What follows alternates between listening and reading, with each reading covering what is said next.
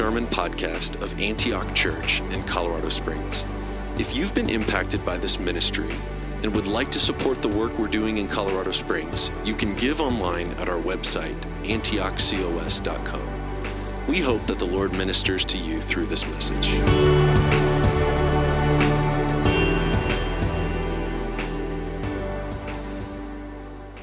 Well, good morning, Antioch. Good morning, thank you. Christ is risen. He is risen indeed. He is risen indeed, and that is why we gather. That is why any of this matters, because Christ has risen. And we celebrate that today. Um, as you can see, this is going to be a little bit different from normal.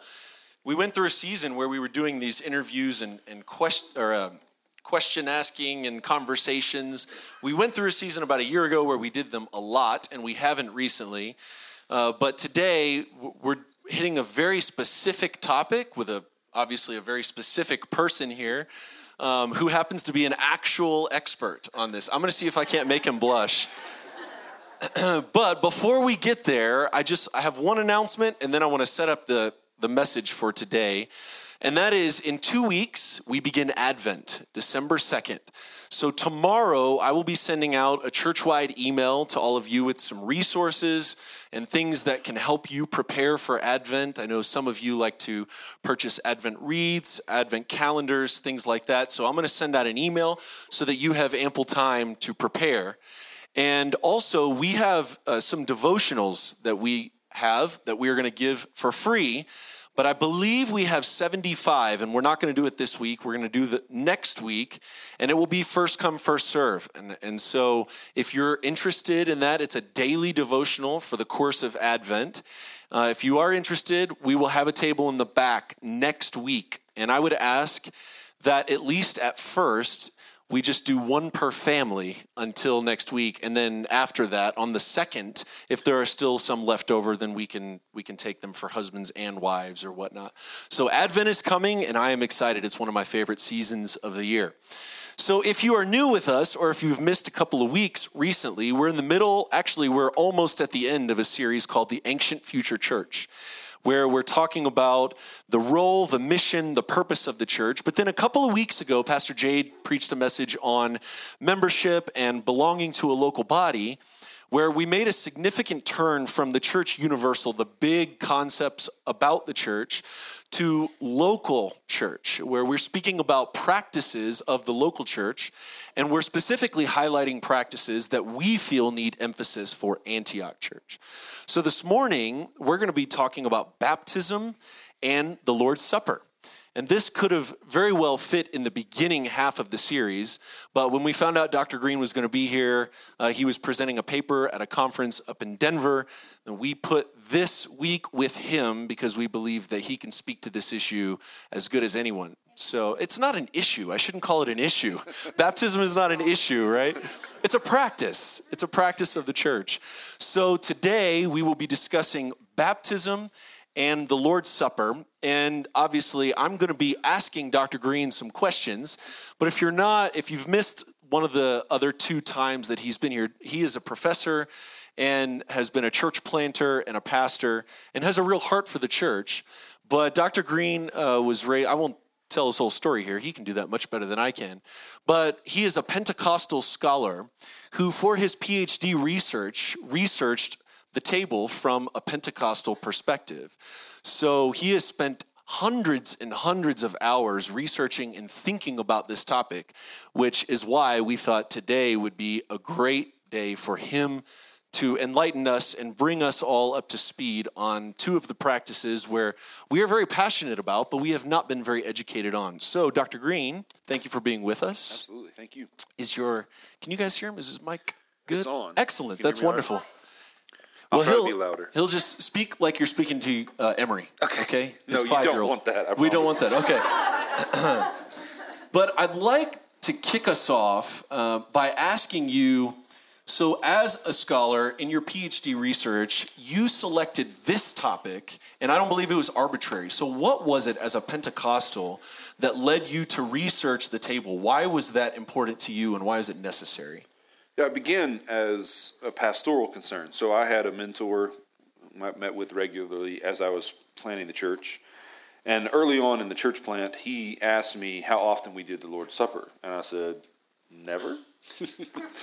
and he said, you should do it every week so that whatever you're preaching about, you can tie it to the table and make sure that you're talking about the gospel every week and not just good advice. Wow. And so I did it. And I didn't know what I was doing exactly. And I am embarrassed now about some of the things I said and did then. But we moved to doing it every week. Just I thought that was good advice. So not long after that, I started my PhD work and I made a proposal to talk about the experience of the absence of God. And my eventual supervisor said, You can't write about this, don't do it. What else do you care about? And I said, Well, I'd like to know more about this Lord's Supper that I'm doing every week. and that's how it began. And when I started to research it, um, it, it really blew open not only my own understanding of God and how God works in the world, but revolutionized our church too. And I, even though I'm no longer there as pastor, they continue to do the Lord's Supper every week. And I think if you were to catch any of those people who've been with us for a long, term, long time, they would talk about that season as the season which we really became a community. Uh, not just a group of people who met together to meet Jesus, but a body, a, a true community. So I think I'm really grateful for the advice that man gave me and the, the research I was able to do to kind of deepen and widen my understanding of why we do this practice and what it means. Wow. So, as many of us in the room may have grown up as Pentecostal or charismatics, quote, quote unquote, um, but at least this church, we, we do claim to be a charismatic people. And this is increasingly more important among charismatic churches, as you are well aware of. But our history has not always been anchored in the table or, or really any sacraments at all. Um, what specifically about this stream of the church do you think, uh, why do we need this practice and these two practices so much, specifically as a Pentecostal that can speak to yeah. our stream? Well, I think the first and most obvious answer is Jesus gave them to us and told us to do them. And, and that, that's kind of non negotiable. I, I, was, I was preaching once about Jesus' teaching, and some man in the congregation stood up and interrupted to say that he really had a problem with Jesus' teaching about divorce. And our response was, I'm sorry, I don't know what to say to you. I mean, Jesus' teachings are kind of non-negotiable, right? I don't. I mean, he's the Lord after all. So in some ways, it's just that obvious, right? He he said baptize, and he said this is this is in remembrance of me. Do it often, right? Do it as often as as you can. So I think that's the most obvious answer. I think the fact is, though, the more I I did my research, the more I found out that Pentecostal tradition did begin with a very deep concern for baptism and the Lord's Supper. And that's something many of our churches lost over the time over time, but it, it was there at the beginning. And a huge chunk of my dissertation and the book that came out of it is devoted to telling the stories of those early Pentecostals, so from early 1900s to mid 1900s, and how often they were practicing the Lord's Supper, and, and many times doing it uh, as often as they gathered together, and then testimonies of healing or transformation taking place around around the table in visions of Jesus serving the, the table, uh, serving the, the elements to them. So our it is a part of our history. Somewhere in the, in the mid 50s, that starts to wane, and and by the time I was a child, that was pretty much gone for most of our churches. But that's it is it is a part of our history, and of course it's all it's a part of the larger church's history too, right from the very beginning, right? That we we know that some of the earliest Christians in Rome were mocked for being cannibals because of their frequent taking of the Lord's Supper and saying that this is his body and this is his blood. So, in the tabloids of Rome in the first century, they're making fun of Christians as cannibals because of their practice of the Lord's table. So, it's, it's prevalent all the way through the church's history, and it was prevalent in our own history. And then, somewhere along the way, we lost touch with it. And I think the primary reason we lost touch with it was that we were already suspicious about ritualism, about dead works of dead liturgies. But I think the primary push was we no longer understood what it was for, and we were trying to make sure that people felt comfortable in our churches, that people didn't that, that we lowered the bar as as much as we could so that newcomers could come in. And the emphasis was on getting as many people into the church as you could and getting as many as those people to make a commitment to jesus as you could. And these things these practices like the lord's t- table the confession of the of the creed the praying of the lord's prayer all of these things were already sus- suspected to be too ritualistic but then they became troublesome for make it made it difficult for newcomers to to kind of acclimate to what was happening in the church. And so I think we, we started rejecting them for that for that reason.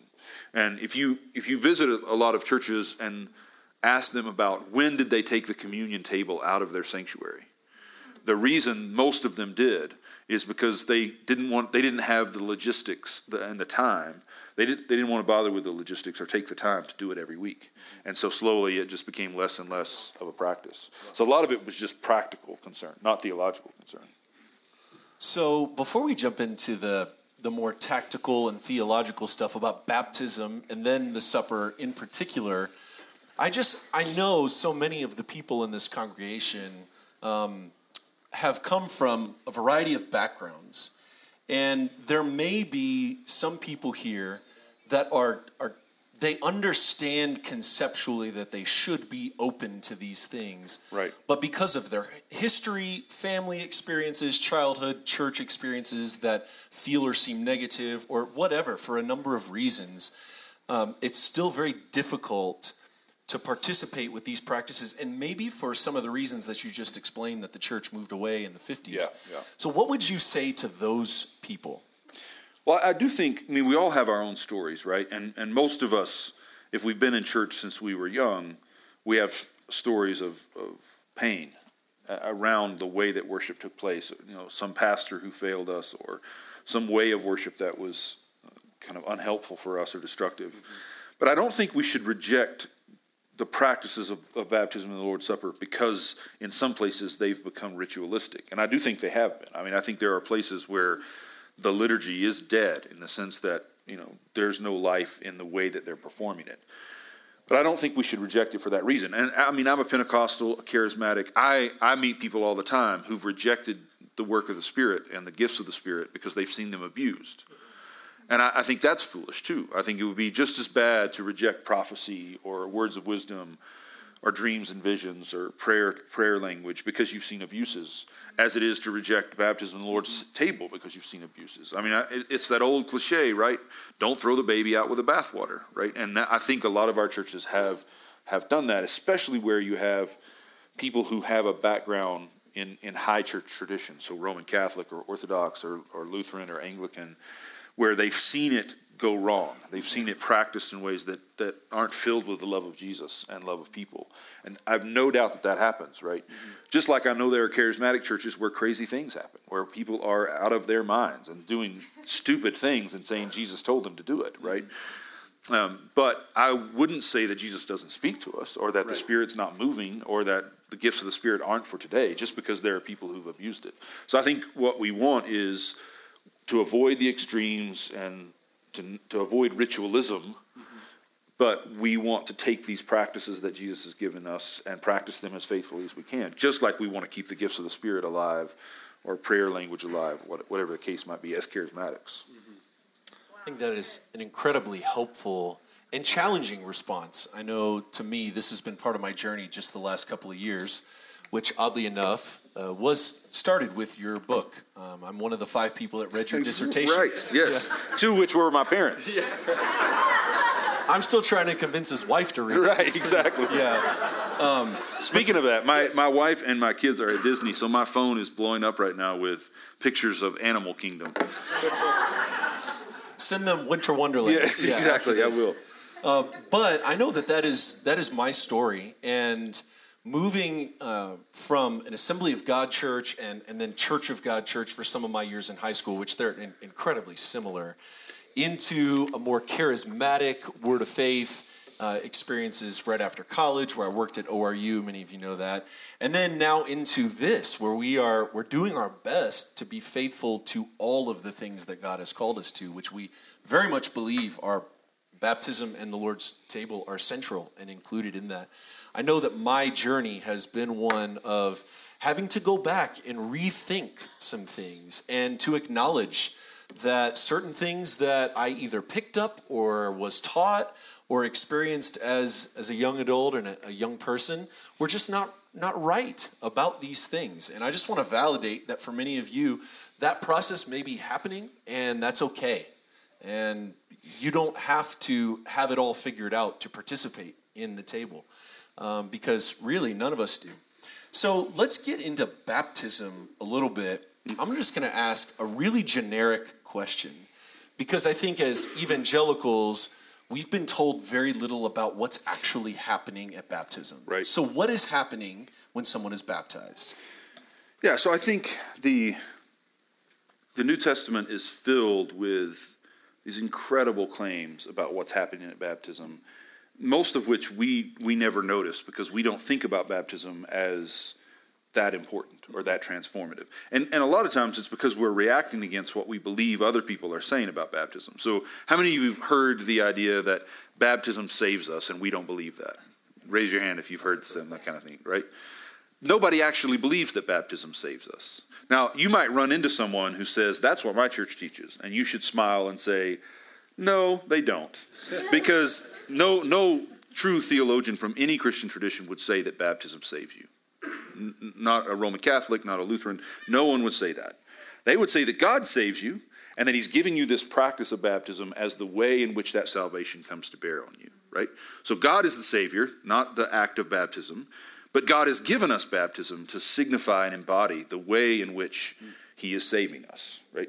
And what's important about baptism uh, in the, in the New Testament is that there are a whole range of images that are used for what God is doing there. So, for instance, in in Titus 3, which let's look there real quick. Just let me, I'll read a few scriptures just so you can get a, a feel just, just so this is a, a message. Right, exactly. Biblical and not just, you know, me talking about what I think. Titus 3, which this is a, this is a passage of scripture that we, we probably don't know very well, but I want you to see what's said about, about baptism. Then we'll, we'll go to a couple other passages. Uh, I won't talk about all the ones in the New Testament that talk about baptism, but I'll give you a feel for how much it is, how prevalent it is in the New Testament, and how much is being claimed about baptism. So, Titus 3, talking to, let's just start in verse 3. For we ourselves were once foolish, disobedient, led astray, slaves to various passions and pleasures, passing our days in malice and envy, despicable, hating one another. But when the goodness and loving kindness of God our Savior appeared, he saved us, not because of any works of righteousness that we have done, had done, but according to his mercy through the water of rebirth and renewal by the Holy Spirit. So, this image that the writer uses for how God saves us is this image of washing. The, the Greek word is actually washing, like bathing. So, one of the images that Scripture will use over and over again is baptism is a washing away. It's just like a bath. You take a bath to clean yourself, to, to wash the day off of you, right?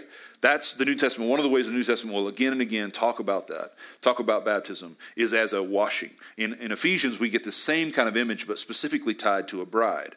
A bride who's preparing to go and spend the night with her with her groom. She washes her body to prepare not only to cleanse herself, but to pre- prepare herself for what's about to come, for the intimacy that's about to come. So one of the images in the New Testament is just baptism is a bath.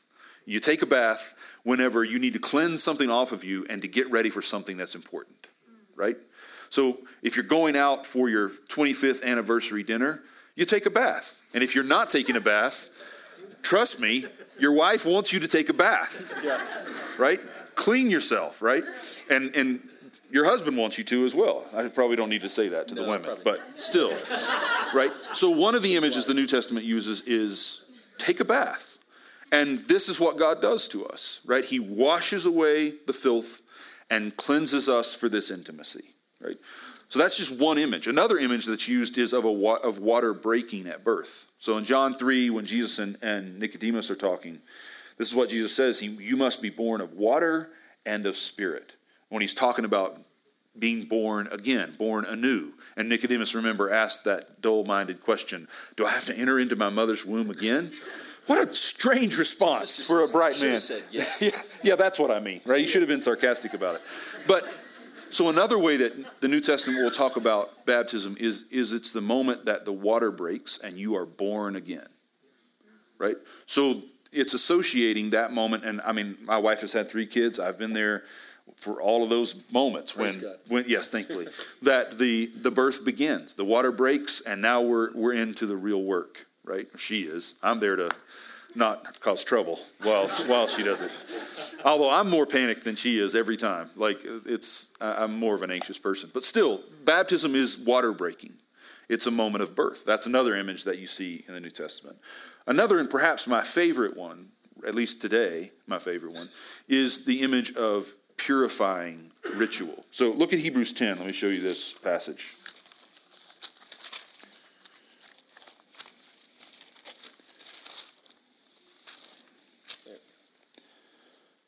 I've got to find. It's verse. Let's start in verse 19. Therefore, my friends, since we have confidence to enter the sanctuary by the blood of Jesus, by the new and living way that he opened for us through the curtain, that is, through his flesh, and since we have a great priest over the house of God, let us approach with a true heart in full assurance of faith, with our hearts sprinkled clean from an evil conscience and our bodies washed with pure water. And so this is this is clearly a reference to baptism. Their bodies are washed with pure water, but the image he uses is of sprinkling. Now, it's not to say that the method for baptism is sprinkling, but it's to say that in baptism we're recalling Israel's practices of sprinkling. So you can see this first in Numbers 19, which is the priest would take holy water, pure water, and sprinkle it on impure people or impure things as a sign that God was sanctifying them, as God was cleansing them. So, one of the ways the New Testament will talk about, as you see here in Hebrews 10, we'll talk about baptism, is it's like the rituals that God gave Israel, and, and yet it's, it's new practice, but has that same power, that same power of sprinkling and making pure. So, this idea that the waters of baptism are holy because they make us holy, they, they sprinkle away the impurity. And this is usually tied to sexual, um, the, the kind of the way in which in Israel's, in Israel's law, sexual acts could make you impure, and that the sprinkling of holy water would make you pure again. That's what's being said here in Hebrews 10 that we are sprinkled and we, we're no longer like we were. We're not impure anymore. Now we're pure, and that's why we can come boldly into the presence of God. Right? So, one way that baptism is understood in the New Testament is you come to the water, you're impure, God sprinkles pure water on you, and now you can enter into the presence of God with absolute boldness. Right? You're, you're, you are righted for coming into the presence of God. And you see this in Ezekiel, where prophesying the new covenant, Ezekiel says, God, speaking on God's behalf, I will sprinkle you with new water, and you will be made new. Your heart of stone will become a heart of flesh, and I will put my spirit in you. Right? So these are all of these images, and there and there are a lot of a, a lot of others that may or may not come up as we're talk, talking today. But the New Testament has all of these various ways of talking about what baptism is, because the reality is so great that you have to talk about it with different metaphors to start to get at everything it is. Right. So it's it's ritual washing, it's a bath like we a normal bath, it is the breaking of water, and so on and so on and so on. Like there are other images too, but that, that gives you a taste for the ways in which the New Testament wants to talk about what baptism does for us. So, one thing that I know is a question that has come up a lot in church, and with all of the metaphors that are given to us that you just elaborated on, uh, it is increasingly curious to me, and I've heard you talk about this before, so I kind of know the answer, but I want them to hear. So, why was Jesus baptized? Right. Because yeah. he was not impure in the first place. Right. He didn't need to be born again, right? Jesus' baptism is is the, obviously the paradigmatic baptism. And the ancient church, the church fathers would say Jesus was baptized not because he needed to be made holy, but because the rite of baptism needed to be made holy. So he enters into the practice to show us that this is holy for us. Like he he's not cleansed by the water; he makes the water holy, right? So, and this this is the church's wisdom on on what baptism means. But the other thing is, remember what happens is Jesus goes down into the water and he, he's going down in the river Jordan. Now, what we know about Israel's history is that they too passed through these waters, mm-hmm. right? But remember, when they passed through the waters, the, the, the waters are opened up for them, right? They walk through on dry land. But Jesus goes down into the water. And he, Bob Ekblad, has a, has, a, has a book called Reading the Bible with the Damned. And he talks about how what Jesus is doing there is he's going down like Pharaoh and his army went down into the sea rather than passing through on dry land because he's going down for everyone. He's going down not just for the righteous, but for the unrighteous. And this is the image that Paul picks up. So in Romans 6, Paul says, All of us who have been baptized were baptized into Christ's death. So baptism is also a death, right? It's, it's going down into the depths. But then Jesus comes up out of the water. And as those of you who know the Gospels know, as soon as he comes up out of the water, the voice of the Father speaks and says, This is my Son, and a dove settles on Jesus. Well, if you read the Old Testament, you know what that is. In the Old Testament, there is a moment where the waters recede and a dove settles on new creation. So, this is a sign, an embodiment that Jesus is the new creation. This is the new world. It's happened. Jesus went down and washed, and with him went all died all of this evil, and he comes up, and he is the new the new cre- new creation, and the dove settles on him as a sign that this is the beginning again. So again, that's just another metaphor that the New Testament uses to try to get at what all is in baptism. And then, as this is just a, I don't know where this question is going to take us, but as Pentecostals and charismatics, we use the language of spirit baptism. Yes. So, how might these metaphors be related? Like, in what ways does baptism in water, because the, the church is, well, I'm, I'm just going to let you answer that question. Okay. I'm, I'm Yeah. not going to answer my question. no, please do. I'd love to hear what you think. I, I think it's this can be a kind of difficult answer, but this is the way I would answer it, right? And you get different answers from different folks, but they're wrong and I'm right. Let's just assume. No, I think I, I really think this is what we have. So, in the New Testament, always associates the coming of the Spirit with baptism. So, in every passage where the New Testament, like you must be born of water and of Spirit, right? We've been washed in the renewing power of the Holy Spirit in the Titus 3 passage, on and on, like Ephesians 5, same thing. Wherever there's baptism, there is the Spirit. But Spirit baptism is another experience. It's not the same experience as being baptized in water. So, this is the way that I would want to talk about it is that when we are baptized, assuming that we are baptized in faith, right, that we, we are coming and we're giving our bodies to the Lord and receiving what He has for us, then we are filled with all the fullness of God. We, we have the Spirit of God within us. What Spirit baptism is, is a later experience, or I think better, later experiences, where the reality that happened to our baptism happens again for us and happens in ways that become demonstrative that, let people around us know we have been filled with the spirit right? So what we move is not from emptiness to fullness or from partial to full. We move from fullness to fullness right? So the new testament again and again we'll talk about we go from glory to glory from grace to grace from faith to faith. So at, at your water baptism you are receiving the spirit in full. You don't get like 10% of the spirit or like it's not like so in the church I grew up in to make sense of this they said that at water baptism you receive spirit lowercase s whatever that would mean and at spirit baptism you receive the Holy Ghost capital H capital G. That's nonsense right? That's not that doesn't even that doesn't make sense right? What we do we receive the Holy Spirit at baptism water baptism in full and then as we live our life with God there will be moments when we move from fullness to fullness and we're baptized in the Spirit again, right? So the I, I think both of those are true, and we need to think about baptism for Jesus. All of that happens at once, right? He comes up out of the water, the Spirit rests upon him, the Father's voice is spoken. But in the early church, we see that these things can happen separately too, mm-hmm. and happen repeatedly. Where you know Luke will say that they were again filled with the Spirit, mm-hmm. right? And then what happens when they're filled with the Spirit? Now, in a lot of traditions, there's an emphasis on tongue speech. But in Acts, what happens is they proclaim what God has done. So speaking in tongues is about proclaiming to people who wouldn't hear you otherwise. So a lot of a lot of, in some churches this can be really legalistic and it can end up leading you down a bad path. But the point of Luke's talking about speaking in tongues is that you prophesy to people in a way they can hear.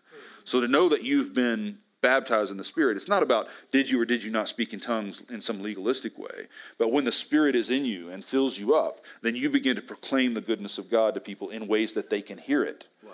And that's what is sign that the Spirit is in you, right? That and that. So when you think about speaking in tongues, that might be what we think of when we think of speaking in tongues, but it might be broader than that too, right? It can be uh, any the gift of tears, uh, the, a dance, a laugh. I mean, there are all kinds of ways in which you can communicate to people the goodness of God.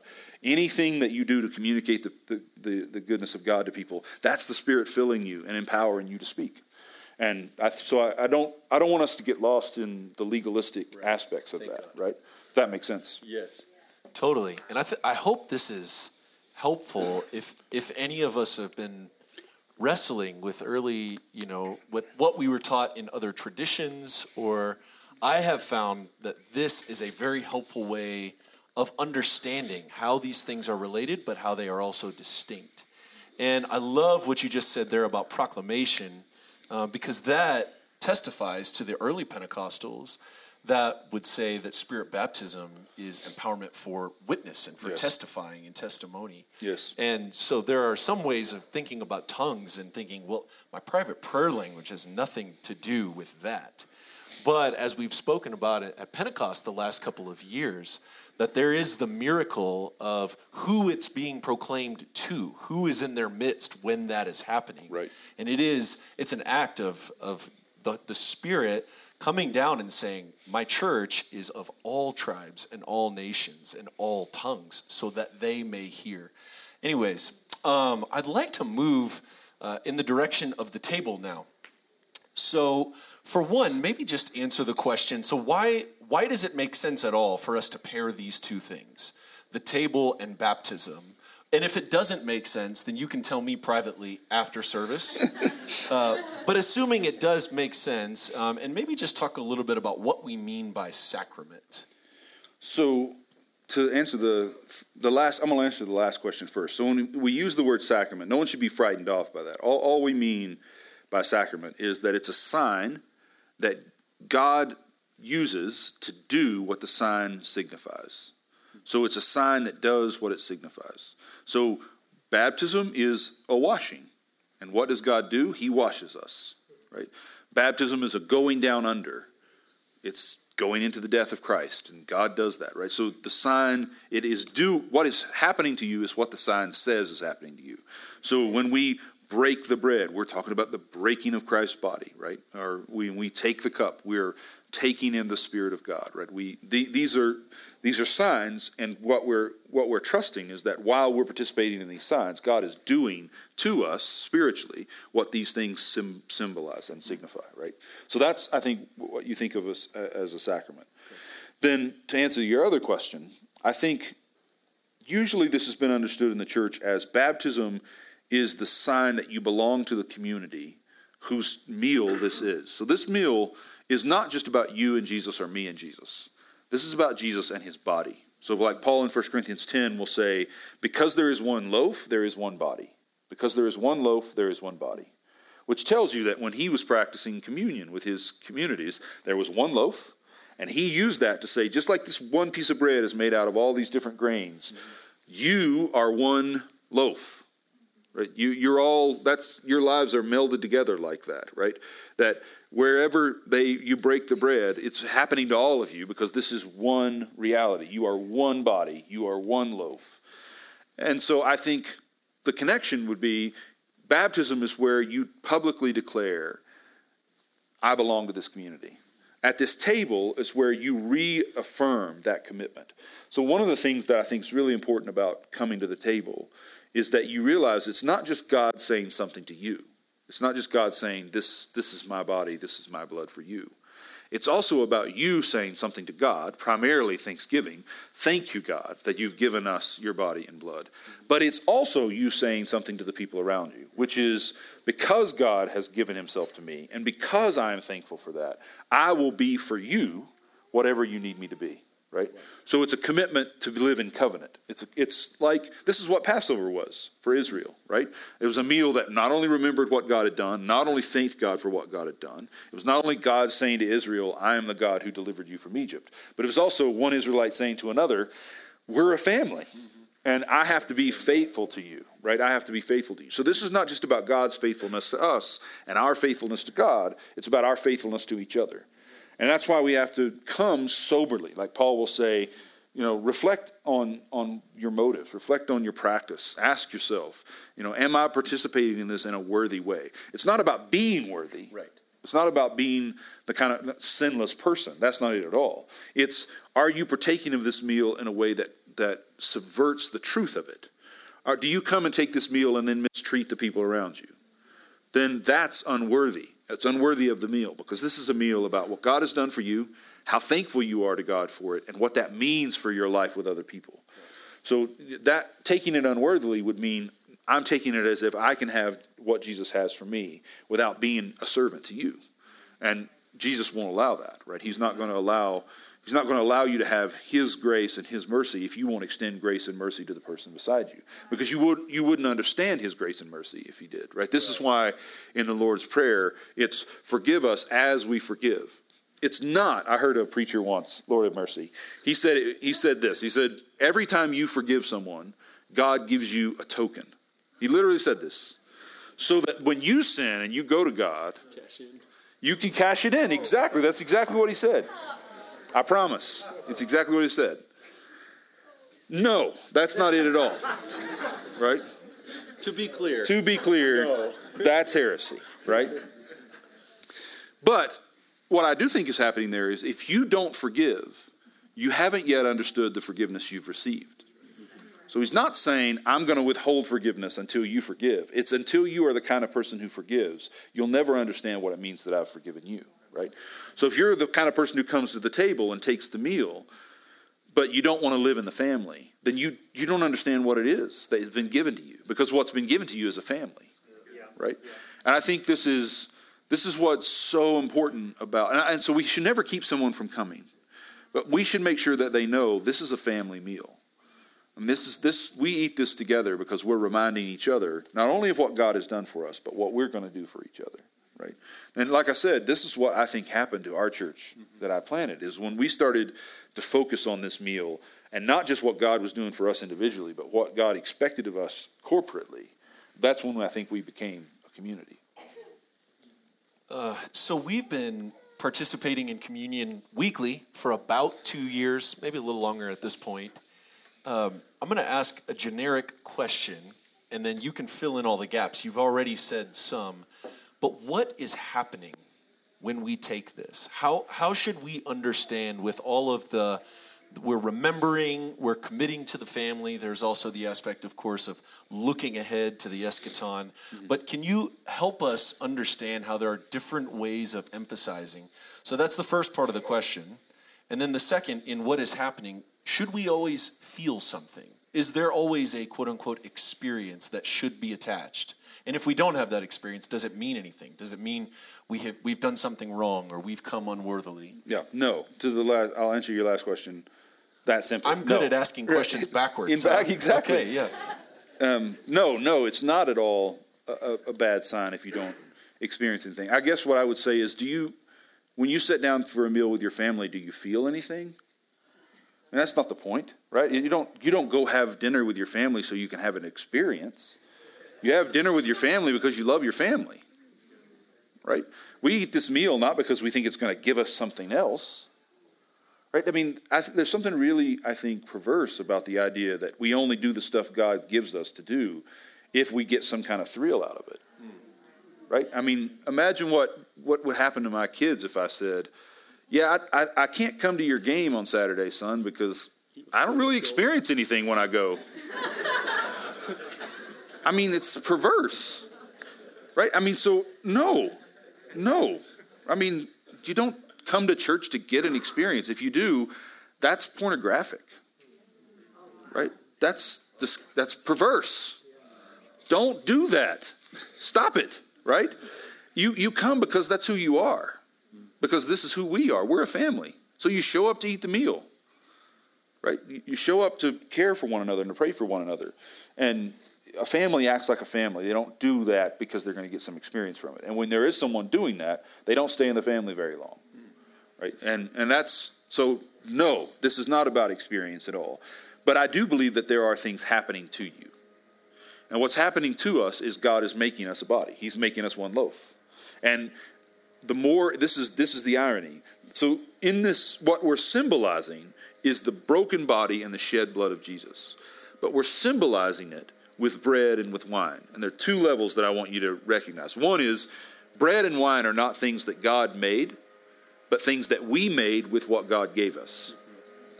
Right? So we don't bring raw wheat. I mean, maybe you do, but I don't think you should. Bring raw wheat and grapes. You bring wine and bread. So there's what God gave us, and then there's what we make with it. So part of thanksgiving to God is this is about letting God know we know what you've given us and we are taking responsibility for it and we want to give back to you what we've made. Right? That's, that's some of what we're, we're saying when we come to the table. At the other level, so that's the first level. At the other level, it's the bread and the wine are about celebration. So here's, here's the paradox that's at the heart of communion His broken body and shed blood, which is about torture and death becomes for us the feast of bread and wine. So his death is paradoxically the source of our joy. So sometimes when we come to the table, the emphasis needs to be on the broken body and the shed blood. About and we come soberly and we come grieving that Jesus had to experience this, that Jesus had to undergo this kind of torture. But sometimes we come to the table and it's not about the broken body and shed blood, it's about the bread and the wine. And we rejoice that our God is this God and that our God has worked in our lives in these ways. And so it's that's the point of it, right? You don't do that for some other reason, right? That's what we do. We come and proclaim it. And this is the wisdom in what my mentor said to me that day. Like if every service we come, we're proclaiming his death, then we're proclaiming the gospel, right? So in, in a very real way, anyone who's here today, if we partake in this meal, you're hearing the gospel, whether you hear it from me or not you're hearing the gospel because this is about someone whose body was broken and his blood was shed for us that we might have bread and wine of joy right? And that's that's what we have to proclaim every week right? That's the reason we come here right? Not for an experience but so that we can let the world know listen god has come in the flesh. His flesh was broken. His blood was poured out that you might know the joy of god. I mean that's that's our message. Man what a beautiful message too. Absolutely I've heard you talk before about in the Pentecostal church, the altar is, it, it kind of symbolizes um, the center of what we would say the kingdom or heaven meeting earth. And then the table is at the center of the altar. Yeah. And our job is to essentially be expanding the boundaries of the altar. Can yep. you talk a little bit about that and how this is, um, in some ways, it is a missional activity in and of itself? Yes, absolutely. So, what I, what I, the way I would want to formulate it is the, the table is the center of the altar. So the altar is, you know, all of this space here at the front of the church around the table. And it's in the altar that we come to praise, to lament, to pray for one another, to pray for healing, to pray for deliverance, whatever it is. We lay hands on one another, anoint with oil. Like we're, all of that prayer is happening around the around the table in the altar. But I think if you don't keep the altar grounded to the table, then it all comes it all becomes about your personal inward experience of God. And God didn't make us as spirits. He made us as human beings who are in spirited flesh. Right. And you you if your relationship with God becomes only about what's happening in your heart, then you're not really human. Because humans aren't hearts. Humans are embodied spirits, right? We're not we're not and, and God created the world that way and he directed his his work that way for us and he expects that kind of response from us. So one of the problems with when whenever an altar service drifts free of a communion table then it becomes all about the experience you have in the altar. When the table is cut off from the altar then you lose sight of the ways in which God does want to break powerfully into our lives and where there is room for prophecy or deliverance or healing. So what we need is the table is the center this is about Jesus. It's not about my experience in the altar. This is about Jesus. But because Jesus is the living one, he can work in the altar and does work in the altar. So the goal then is the table is always central, but the altar should be getting larger and larger and larger and larger. And if you're really faithful, the altar isn't just this space at the front of the church or this room. It starts to spread out through this whole city, right? The altar gets wider and wider and wider. And the goal would be for it to be as uh, to reach to the whole extent of the earth, right? That my glory will cover the earth like the waters cover the sea, right? That his the altar should be, and that's what we will have in the end, right? That Jesus is at the center, and then the whole creation is the altar because that's the place where God is experienced. So the goal is not to have an altar service, but full stop, but to have an altar service that leads us back to Jesus, and that then from Jesus we go out to make the altar wider. Yes. That, that's I think I think that's where you start to integrate. So one of the ways I've said this is the altar is about the charismatic work of the Spirit. The table is about the sacramental work of Christ. And if you're sacramental without being charismatic, you'll end up being ritualistic and it'll become all about the clergy. And you'll get superstitious, right? You'll, you'll start to think there's something magical happening here. And that it depends upon Pastor Jonathan, right, or Pastor Dan or Pastor Jade to do it for you, right? But if you are charismatic without being sacramental, then you're, you're going to end up being a loon.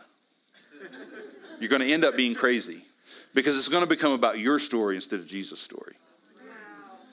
And that is inevitable. I've seen this happen over and over and over and over and over again. Churches that are charismatic and aren't sacramental are filled with crazy people because it's all about them and it's all about their experience of God. And it's all about they come to church for one reason, and that is so they enjoy it.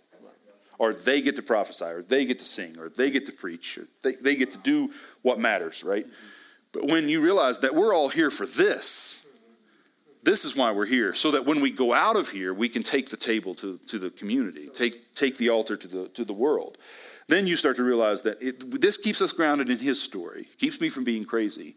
But the charismatic keeps me from forgetting that his story is my story too, right? That, that his story has taken me in. So I think we need a tight integration of the charismatic power work of the Spirit and the sacramental work of Christ at the table, where he is saying, This is my body, this is my blood. And we're thanking him for it.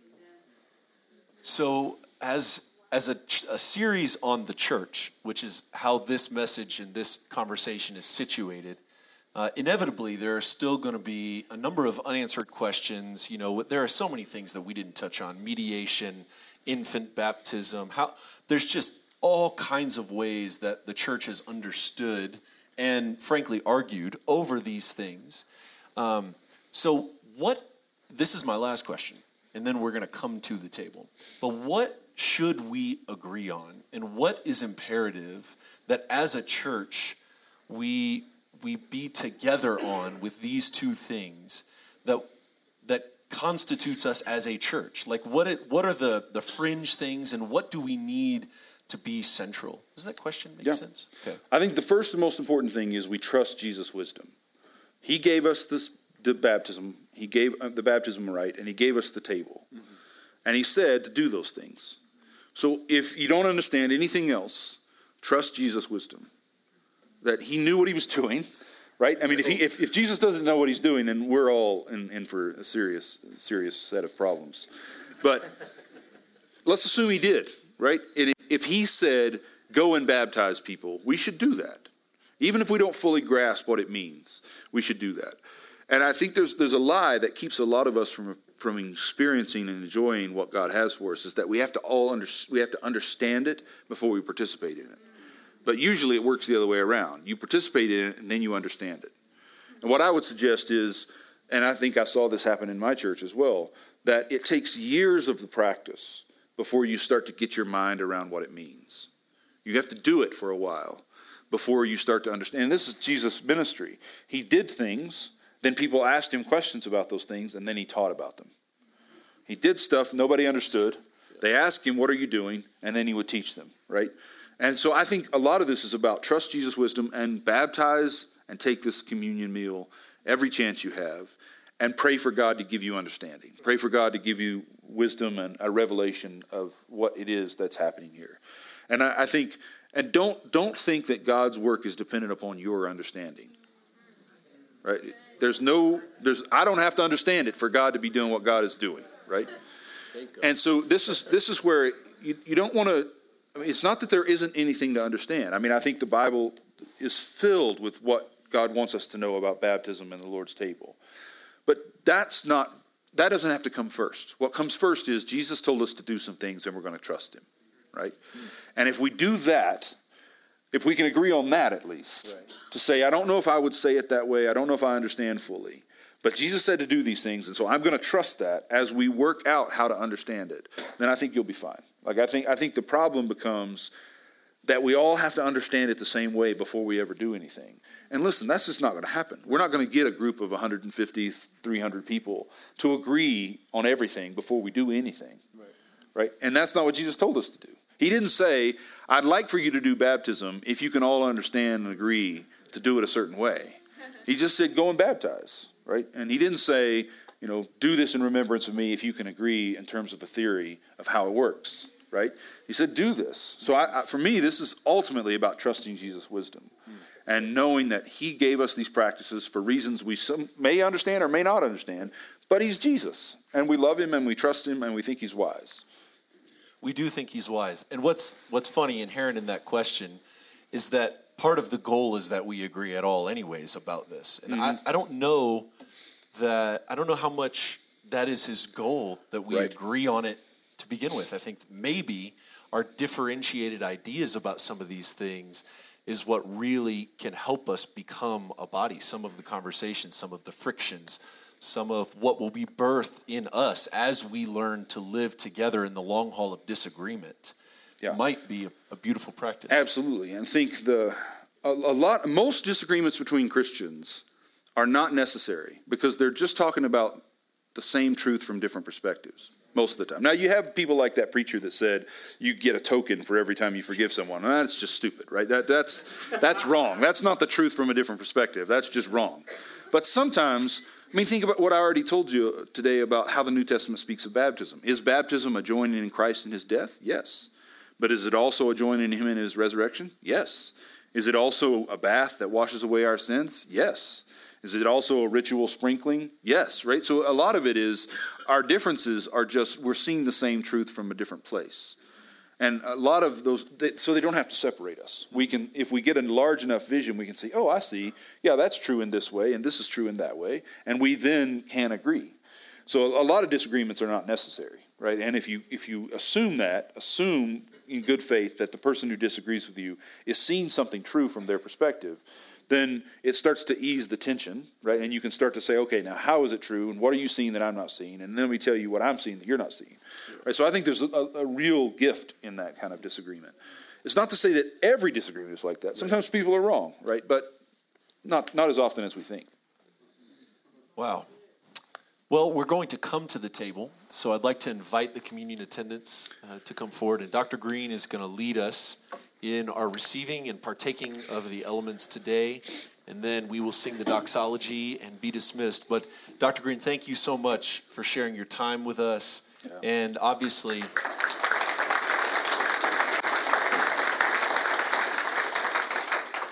so, so much study and time and energy has been invested for him to be able to do what he, he has done with us this morning. So you're a gift to us. Thank you. Thank you. Absolutely. Stand with me, if you will, as the servers come. What I, what I would like to do today is let this, let this, the emphasis of this meal be on those who are not here. When we are finished, there will still be broken pieces of bread and cups of juice that weren't taken, that should have been taken so when you come, I'm going to ask you to come after I've prayed and led us through that liturgy. I want you to come, take the bread, eat it here, drink the cup here. But as you're eating and drinking it, eat and drink in memory of those people who could be here who aren't here and who should be here. Not everybody should be here, but there are people who should be here who aren't. And instead of condemning them or judging them for that, let's let this meal be a moment of intercession. And if maybe some of them aren't here because they're sick, pray to that end. If some of them aren't here because they're hurt, pray to that end, right? If some of them aren't here because they think they've lost faith, pray to that end. But let's let this meal be about expanding the boundaries of the altar, right? We do this meal because on the same night that Jesus was betrayed by Judas, he took the, the bread and he broke it and he told his disciples, This is my body. And they didn't understand what he meant, and we don't fully understand what he meant. But we believe that in some mysterious way, He's giving us Himself when we take this bread. And that same night, around that same table, He took the cup and He said, This is my blood. And it's shed for the forgiveness of, of sins. We don't know how, we don't understand fully what He means, but we trust Him. And we trust that when He says this is His body and this is His blood given for us, that He was broken and His blood was shed for us. So when we come today, remember that remember that he's broken, not just for you, but for the people who aren't here. He's, his blood is shed not just for you, but for the people who aren't here. And you can receive that, and it will nourish you. It's, it's a little bit like manna. Israel receives manna in the wilderness. They have no idea what it is, but it nourishes them. So, my prayer today for you and for the people who aren't here is that God will nourish you. You won't know how, but you will realize there's strength there you didn't have before. Holy Spirit, my prayer is that you will fall on this bread and this wine and on us as a community so that as we receive this, we become like Jesus.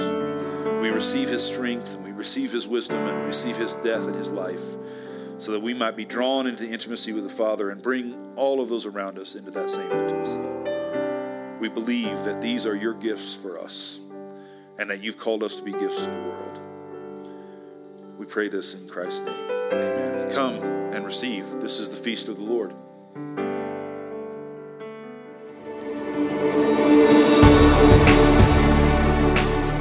Thank you for listening to the Antioch Church Sermon of the Week. For more information about us, visit antiochcos.com.